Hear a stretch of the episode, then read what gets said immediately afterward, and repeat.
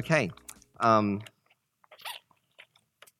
Book of Luke or Gospel of Luke is a synoptic gospel.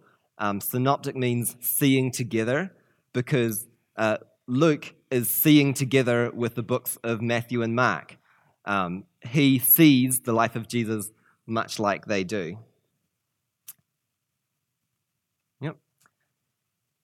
Uh, not all three of them will give every detail, but together they'll present roughly the same thing.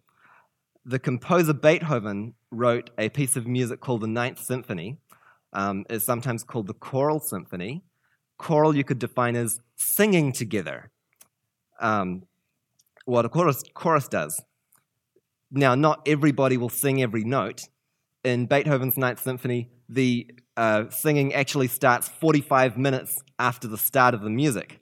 Um, at first, it's just one voice singing alone, a deep bass voice like an introductory drum roll, giving us the tune that we know as Ode to Joy. Um, and at another point, some high, light, excited voices have a turn singing the tune. But it's always a big thrill whenever uh, the whole chorus sings the Ode to Joy together. There are passages like that in the Gospels as they tell us of Jesus' ministry. So, Jesus' ministry, that's from time of his baptism to his entry into Jerusalem, um, final entry into Jerusalem. Um, yeah, if we think of Matthew, Mark, and Luke as a chorus singing to us about Jesus' ministry, uh, well, Luke and Matthew have a duet. Uh, they sing together about the Sermon on the Mount or plain. And Mark and Luke have a, they sing together about the start of Jesus' ministry. Luke has a bit of a solo in chapter 7. Uh, if we want to hear them all singing together, uh, the parables of the kingdom really stand out. Then Mark and Luke have a little duet, and then we start on a big chorus of all three. Um, now, in an actual chorus, like, like the piece of music I was talking about, not everybody has to sing every. Um, they can sing separately without disagreeing with each other because it's the same song. Uh, maybe with a male or a female voice, high or low voice, uh, or in between voice. It's, um, but in most choral music, certainly in this one, um, if ever they all sing together, that is a climax. Um, it's a part that the songwriter really wants you to remember, to stick in your head. Uh, all the song has been wakening up your emotions, uh, opening your heart, ready so that you can hear this part, this big long chorus. And then comes the ode to joy from every voice at once and get out the tissues. Because if this, if this piece of music makes you cry, it will likely have you sobbing at this point. Without the big chorus, it would be an entirely different song, an entirely different song. And if you don't like the big chorus, you just don't like the song. It's what the song has been leading up to. In the final chorus of uh, Matthew, Mark, and Luke about his ministry, um, in these three Gospels, we have the next slide.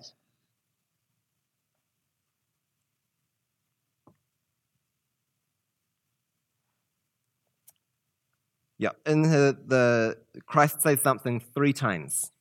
Yes. Next one again, please. Yeah.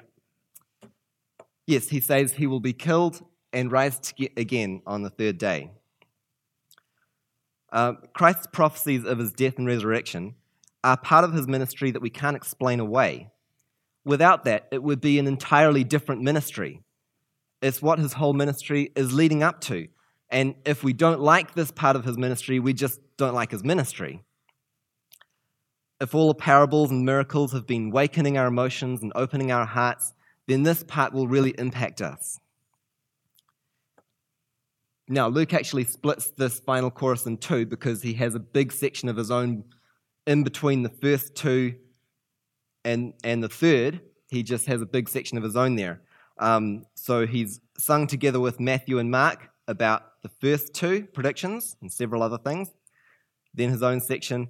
But now in Luke chapter 18, um, after his big solo, Luke finally rejoins Matthew and Mark for a, a really final, final chorus. He's going to tell us about some little children, another couple of stories I don't have time for, and that third prediction. So let's read verses 15 to 17. One day, some parents brought their little children to Jesus so he could touch and bless them. But when the disciples saw this, they scolded the parents for bothering him. Then Jesus called for the children and said to the disciples, Let the children come to me. Don't stop them, for the kingdom of God belongs to those who are like these children. I tell you the truth anyone who doesn't receive the kingdom of God like a child will never enter it. thanks, Lee, for sharing that before. That was providential. Recently, I saw an exhibition of canvas photos of famous paintings. They're huge canvas photos, like this big. Um, one was this painting by Harry Anderson called Christ and the Children. Um, I love how the kids are just flocking around him. Kids don't like everyone, same as adults, but when they do like someone, um, a child will just be very open, typically, very open about their feelings uh, they just flock around somebody that they love. Like these children are flocking around Jesus, just basking in his company. And Jesus here is not a entertaining clown or a cool, cool dude in a leather jacket.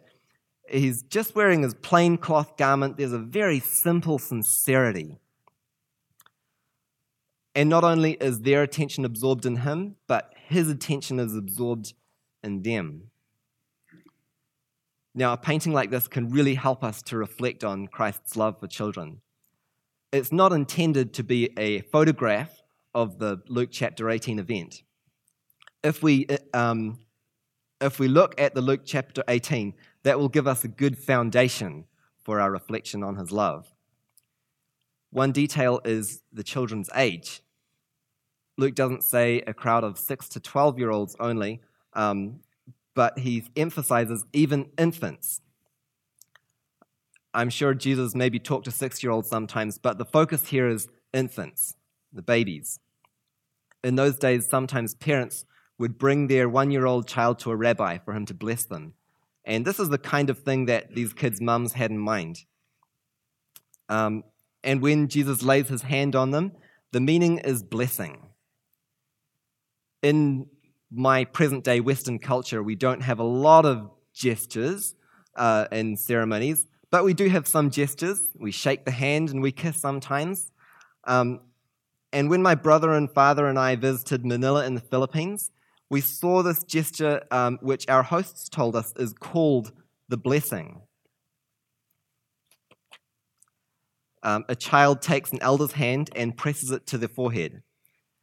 I love how gestures like this uh, treat the person as special. Like a person's head is special, a person's hand is special. It's not just bumping into each other in your busy day, but stopping to make a sign, a sign of a special relationship, saying, I love you, I respect you, you're important to me. Um, laying, uh, for Jesus to lay his hand on these children, it um, was a way for him to show favor to them, show and show his blessing to them, the mums would have really appreciated it. The disciples apparently didn't appreciate it.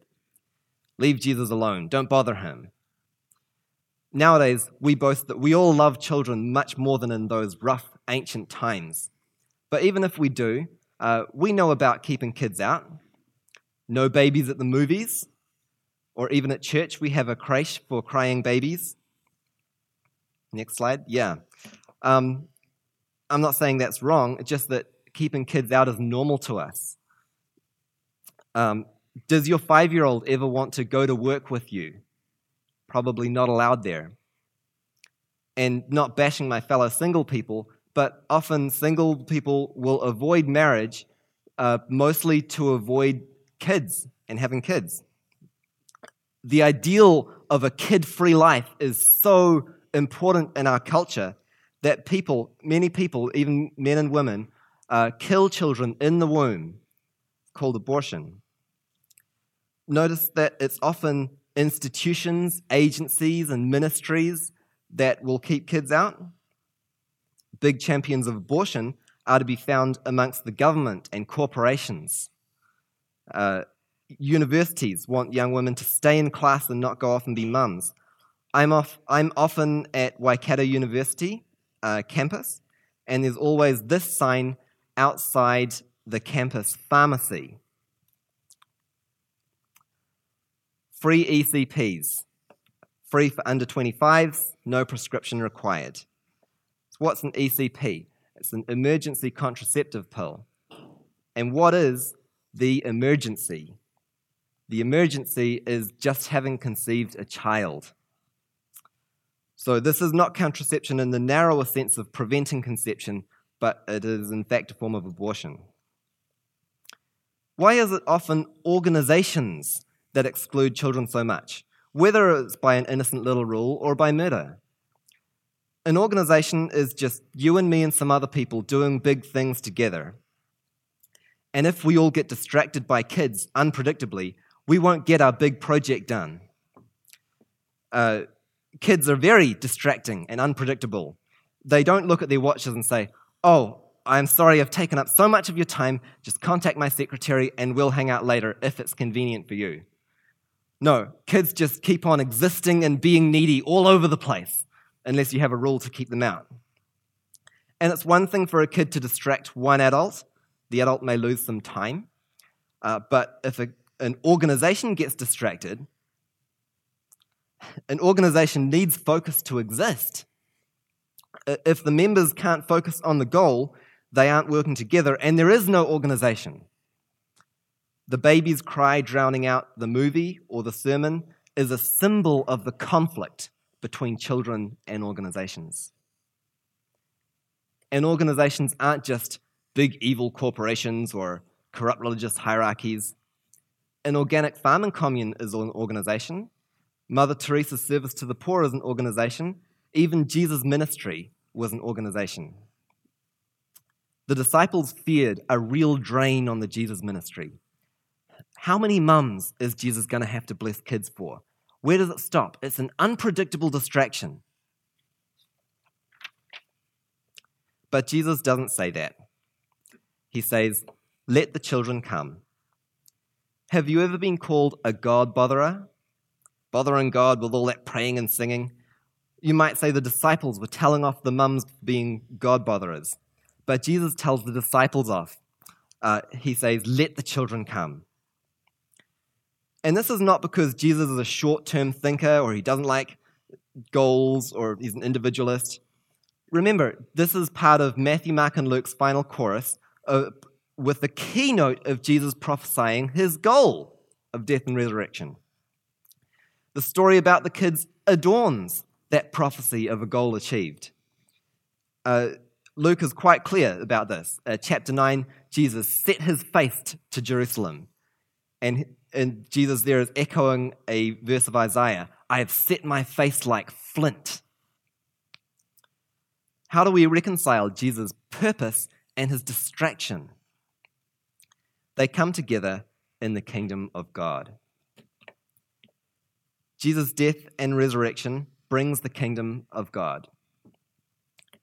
And the kingdom of God belongs to people like children people like this are ears of the children. Uh, uh, children people like children are ears of the kingdom. This is our reconciliation with children.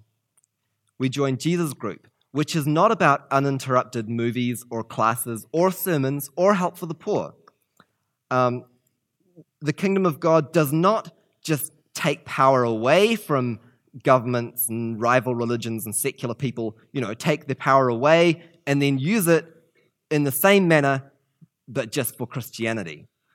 We don't compete with rich and great people of the world. We don't play that, we don't even play that game.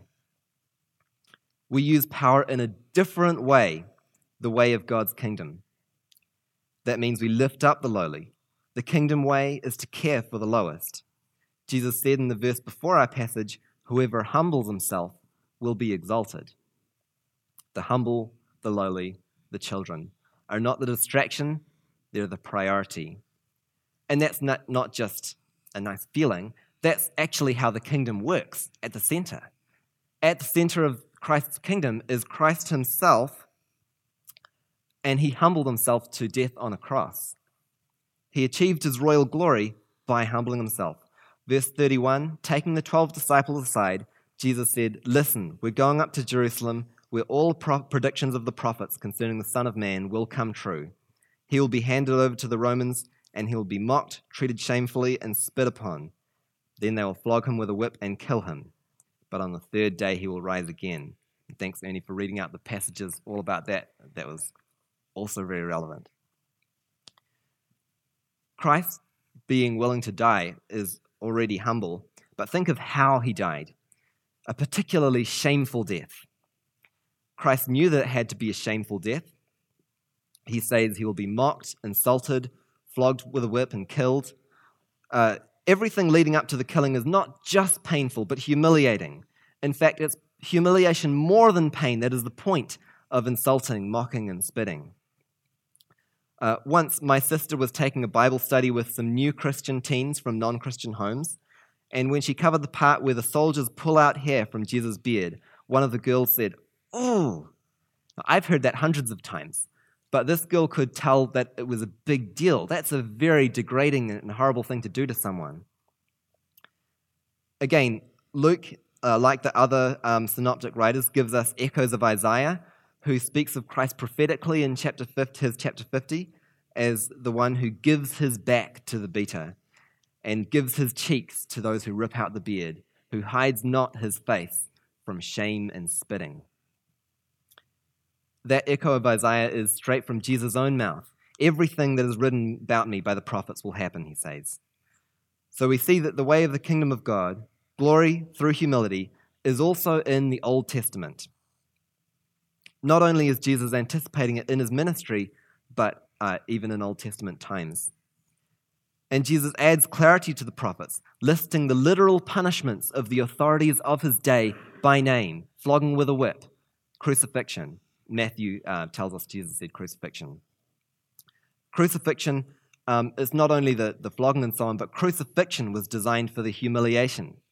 Uh, that's why the crosses were in public the idea was that people would see uh, the crucified man and say, I never want to be like him or do what he did. And yet, uh, nowadays, now we have a worldwide church and we all want to be like Jesus. So when Jesus' opponents crucified him, it really backfired on them uh, because it's specifically the crucified Lord, the crucified and risen Lord, that we do want to be like. The Jews, though, did not understand this backfiring. Certainly, they had those prophets' writings that Jesus mentioned, and they'd read the verse about shame and spitting, and, um, and all the other verses, like Jesus says, all that the prophets have written, major part of prophecy. Some Jews had uh, one explanation for this shame and suffering, and some had another explanation. But one thing they didn't expect was for the eternal, for the everlasting king to step up and die. Messiah had to have an everlasting reign. Well, that's true, but their mistake was thinking that an everlasting rule rules out dying. Verse 34 uh, the disciples didn't understand any of this. The significance of his words was hidden from them, and they failed to grasp what he was talking about. Not grasping the cross. In fact, the Apostle Paul says Jews trip up over the cross, something they don't expect to be in their way. As for non Jews, Paul says the cross looks silly to us. Both Jews and non Jews naturally reject the kingdom of God. Naturally, we don't even get it. Glory and humiliation are different. Uh, a death and an everlasting rule are different. Uh, you, you can't be humiliated and get glory. You, can't, you certainly can't get glory by being humiliated. Well, because this is how we think, we can look and look at the kingdom of God and not get it. Today, there are many churches and religions that officially accept Jesus in the Bible, but don't get the kingdom of God. One example is known as the Church of Jesus Christ of the Latter day Saints or Mormons. They officially accept Jesus in the Bible. Um, they, Mormons have a really special place in my heart. The cross is often before their eyes, the place where Jesus was brought low and lifted up as our hope at the same time. And yet, the humility of fully relying on Christ and being unable to save yourself is just unpalatable in this church. Their third article of faith is, I quote, through the atonement of Christ, all mankind may be saved by obedience to the laws and ordinances of the gospel. This here is the partial humility of relying partly on the atonement of Christ and partly on your own obedience. In that church, you can say, I rely fully on Christ. You are encouraged to say that, uh, as long as fully actually means partly. They rely partly on themselves and partly on Christ, so they escape the full shame of being totally helpless. They keep shame at a distance. They stare straight at the kingdom of God and not get it. But just because we're not Mormons doesn't mean we see the kingdom. We could live in a perfect church, hypothetically. We could live in a perfect church and not see the kingdom because we don't receive it like a child, because it looks silly to us. We can even be Christians and not lose our salvation, but become less like children, as Lee was saying. Uh, it happens when we say, I am not helpless. I do part of the work to save myself. So we reject the shame. But that's not the way we learned in Christ. What we learned in Christ is Christ at the center of Christ's kingdom had the shame of dying for our sins and the glory of becoming our king. And, and we, with him in God's kingdom, have the shame of being totally helpless and the glory of he blesses us. Just picture that, that Jesus is saying, Let them come, let Luke come, and you, and you, and you. And he blesses us. We can't say partly helpless, it's fully helpless. And that's why the kingdom of God belongs to people like children. Not the big people, the little people. Again, the disciples didn't understand any of this. The significance of his words was hidden from them, and they failed to grasp what he was talking about. Later on, when Jesus died, the disciples thought all was lost, and they were totally surprised when he rose again three days later, even though he had predicted it. This is kind of weird. And yet it fits with their assumptions. The assumption that everlasting kings don't die. The assumption that, uh, you know, the, that an, a king should not have time for babies. That, but assumptions, they stick in your head. That's what assumptions do. And they can be wrong. It can happen to a Mormon, it can happen to us. Surely the humiliation has to go over here and the glory has to go over there we don't imagine that they could go together, tightly woven together. We may explain it one way or we may explain it another way, but we always try to keep the humiliation away from the glory. But that Christ, the everlasting King of prophecy, would die in shame and use that to get glory and rise. This is what we need to hear and accept. Jew and non Jew, from another religion or born again, the disciples in those days or us today. It's what we need to hear and accept. And I appreciated hearing it recently in this hymn by George Wigram. What raised the wondrous thought? Should have the Kingdom of God slide. What raised the wondrous thought, or who did it suggest, that we, the church, to glory brought, should with the Son be blessed? O God, the thought was thine, thine only could it be, fruit of the wisdom, love divine, peculiar unto thee.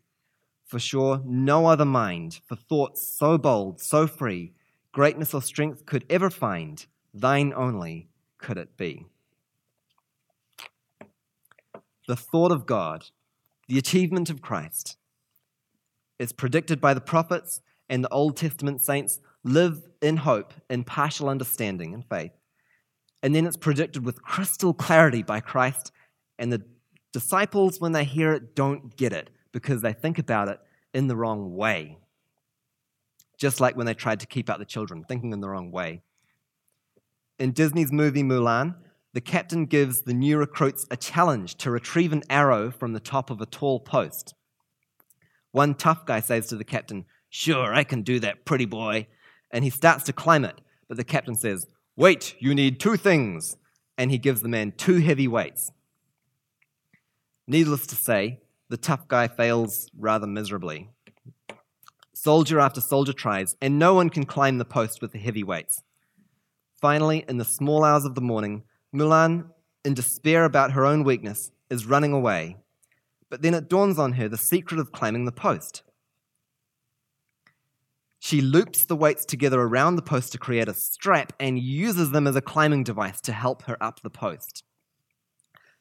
Uh, she, yeah, she is not the first one to think about how she could climb the post, but she is the first one to think of it in the right way. And then the heavy weights become an advantage. She could have climbed the post without the, she could not have climbed the post without the heavy weights, and Christ could not have reached the joy before him without enduring the shame. And we cannot be exalted unless we are humbled. Another story about sudden realization is in C.S. Lewis's novel A Silver Chair. Our heroes are walking through the wind and snow when suddenly one of them falls into a trench.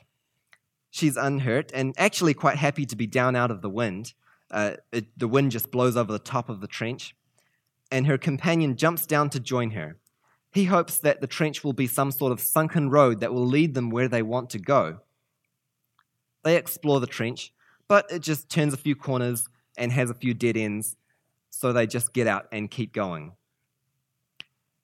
through the snow. And later on, from a height, the girl looks back and she can see the trenches that they walked through. And she can see that they form a giant letter E engraved in the ground. In fact, a whole message is engraved on the ground for them. Uh, she walked, they walked right past it. In fact, they walked right through it without realizing it. This is, can also give us some idea of how the disciples could see and yet not see their master's prediction of his death and resurrection, and not see it even when he was crucified. In fact, some of the women following Jesus, even though they too knew the prediction that Jesus had made, uh, they went to embalm his dead body. Uh, starting in Luke chapter 24 1. Very early on Sunday morning, the women went to the tomb, taking the spices they had prepared. They found that the stone had been rolled away from the entrance. So they went in, but they didn't find the body of the Lord Jesus. As they stood there puzzled, two men suddenly appeared to them, clothed in dazzling robes. That's angels. The women were terrified and bowed with their faces to the ground. Then the men asked, why are you looking among the dead for someone who is alive? He isn't here, he is risen from the dead. Remember what he told you back in Galilee that the Son of Man must be betrayed into the hands of sinful men and be crucified, and that he would rise again on the third day. Let's go over those angel words again. Remember what he told you when he was back in Galilee that the Son of Man must be betrayed into the hands of sinful men and be crucified, and that he would rise again on the third day. And then they remembered that he had said this. And just like the girl in the silver chair story, they understood for the first time what had been spelled out to them before. Now they understood, as never before, what is at the center of God's kingdom Christ died and risen. So, of course, the humbled will be exalted, because in this we, uh, in Christ's death we see the ultimate humbling, and in Christ's resurrection, we see the ultimate exaltation. Having something spelled out to you, but then understanding it much later, has a big impact on you. It's the hard lessons that we remember well when we finally get them. It means more to us than if we understand it from day one. It's like, in some mysterious way, without realizing it, we've been waiting to understand it for a long time the disciples had to wait a little longer than the women to understand because they're the ones that went to the tomb and they seemed more ready to understand. But over the next 40 days, the risen Christ met with the 11 disciples and his other followers many times. And besides the huge surprise of seeing him alive, uh, they got uh, many helpful lessons. I want to go over three. Uh, number one, Christ explained the Old Testament For example, Luke 24 44, when I was with you before, I told you that everything written about me in the law of prophets and the, in the law of Moses, prophets, and Psalms must be fulfilled. Then he opened their minds to understand the scriptures. Number two, Christ answered their questions. The disciples hadn't always been good at asking questions. In Luke chapter 9, when he uh, predicts his death for the second time, they're afraid to ask him about it. But in Acts 1, they ask Jesus if he's going to start his everlasting kingship yet. And Jesus can clear up for them what's next on the program, the time of the work of his Spirit on earth. Which leads me to the third helpful, well, helpful lesson is a real understatement here. Uh, Jesus sent them his Holy Spirit. As John tells us, the Spirit gave them special help to preach and write the New Testament reliably. And what's the result? The disciples who were so slow of heart to understand the kingdom of God are now full of it. The message of the cross that was against their old assumptions, they're now overflowing with it. Peter says in his sermon, Acts 2, God knew what would happen, and his prearranged plan was carried out when Jesus was betrayed. With the help of lawless Gentiles, you nailed him to a cross and killed him, but God released him from the horrors of death and raised him back to life for death could not keep him in its grip. For the people Peter spoke to and to us today, we have a double confirmation that Jesus' death and resurrection is a part of history and an act of God. Number one, it was prophesied, and number two, it was a surprise. Prophesied. Only God can predict, reliably, specifically predict, and then do a huge miracle and a surprise. Of course, a thought of God, a plan of God, would be something different from the way we think. A thought so bold, so free, God's only could it be. Far from being a lie of the disciples, it was something they couldn't imagine till it happened. And surely, if they had understood it beforehand, they would have said so instead of admitting their embarrassing slow heartedness a slow heartedness which makes the story really weird. You know, why didn't they get it when he told them? And yet, Matthew, Mark, and Luke, they all agree that Christ predicted three times this, and they make it a big part of their, their final chorus. Apart from the parables of the kingdom, there is nothing in Jesus' ministry that the three synoptic writers are in such perfect chorus about. I do love the unique parts of Luke's gospel, and they are also reliable. Uh, but they, they build us up, they prepare our hearts to be moved by this climax that the Son of Man will die and rise again. So we can be sure of the truth of Christ.